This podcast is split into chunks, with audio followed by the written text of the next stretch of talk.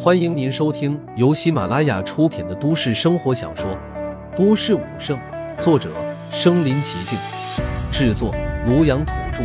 欢迎订阅分享。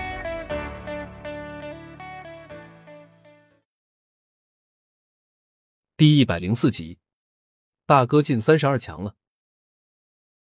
知道陆凡的实力之后，岳琳琳倒是不担心陆凡的安危。嘿，你哥我。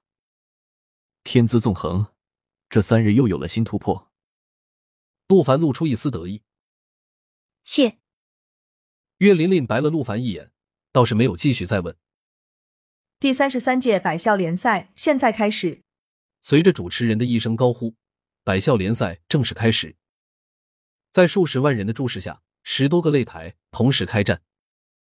他们的战斗通过投影显示在空中大屏幕上，让所有人都可以看到。陆凡和岳琳琳也饶有兴致的看了起来。百校联赛参赛的都是云城二十岁以下的年轻人。云城坐拥人口千万，报名参加的人数多达数千。在热烈的气氛中，这些参赛者便如火如荼的打了起来。或许是因为张志伟之前说的话的原因，战斗刚一开始，便有人被打伤打残，然后被一旁的医务人员抬了下去。好在每一个擂台都有一位宗师级别的强者坐镇。倒也没有出现伤人性命的事情。胜者欢呼，败者退场，在中心格斗场不断上演。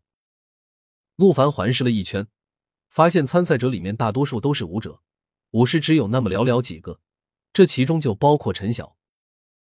陈晓上场基本都是一拳败敌，干脆利落，显然在红威武馆没少实战。他就如一颗冉冉升起的新星，吸引了不少人的目光。不过，陆凡却是注意上自己的大哥庞博，他发现庞博的战斗并不像他以为的那样野路子，反而有章有法，明显得到过高人的指点。甚至庞博还能以小博大，以最低的消耗战胜强大的对手，始终留有一线底牌。大哥背后定是有人指点，只是不知这人是谁。陆凡紧紧盯住庞博的所在，暗暗思考：若是对我大哥怀有歹意。陆凡双眸寒光涌动，二哥，你看，大哥又赢了。岳琳琳一把抓过陆凡的手臂，兴奋的道：“看到了，看到了。”摊上岳琳琳，陆凡也很无奈。除了庞博，他还时不时拉着陆凡看其他的选手，甚至还问陆凡人家帅不帅的问题。陆凡被他烦的不行，干脆一闭目冥思起来。他的龙虎圈第三层已经圆满。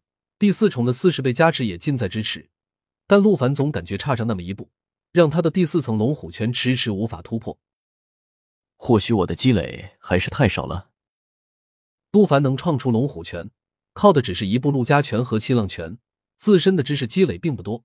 这段时间忙着修炼，也没有怎么研习功法。现在倒是成了掣肘了。而在陆凡冥想之时，百校联赛的比试也进入了白热化阶段。庞博，下面的战斗你就不要保留实力了，用尽全力的打。场中，庞博的脑海里响起药老的声音。闻言，庞博也是认真的点点头。他也发现了，随着比试的进行，对手越来越强。要是以他武者巅峰的战力，也不得不认真应付。特别是那些背靠大势力的天才，自身实力和他相差不多。但几乎人人都身怀增幅战力的拳法，少则两三倍，多则四五倍，爆发之下竟能抗衡一般的武士强者。但此番交战也让庞博受益匪浅。之前药老就曾给他一部增幅九倍的功法，但他始终难得其意，只能发挥出一两倍的增幅。而一场百校联赛打下来，竟让他找到了那种突破的感觉。他有预感，再打几场下来，他必定能突破枷锁，更上一层楼。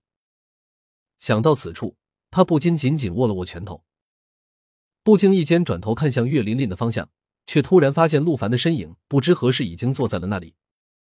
见他看了过去，陆凡还冲他加了加油。我还以为这小子受不了打击，找了地方躲起来了，没想到竟然来了。庞博也是远远的冲着陆凡扬了扬手。他之前以为陆凡是因为自己连武者都不是，而庞博都要参加百校联赛了。受不了打击，找地方藏起来了。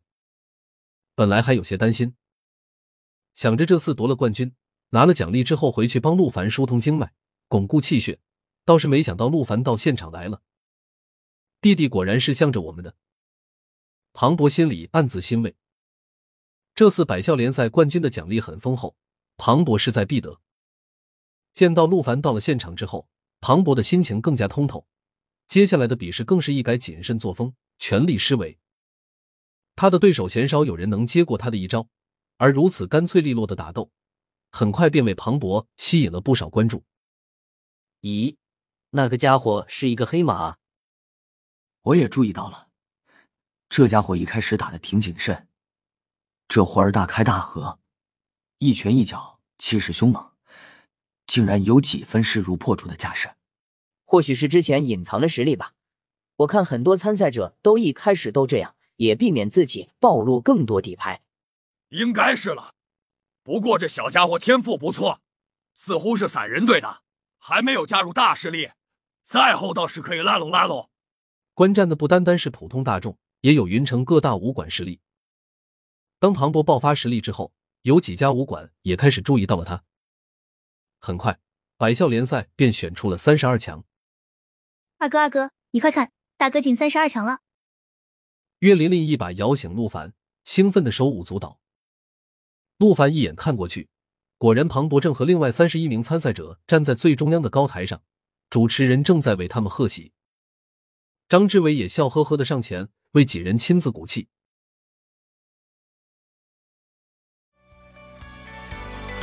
本集播放完了，点赞、评论、加订阅。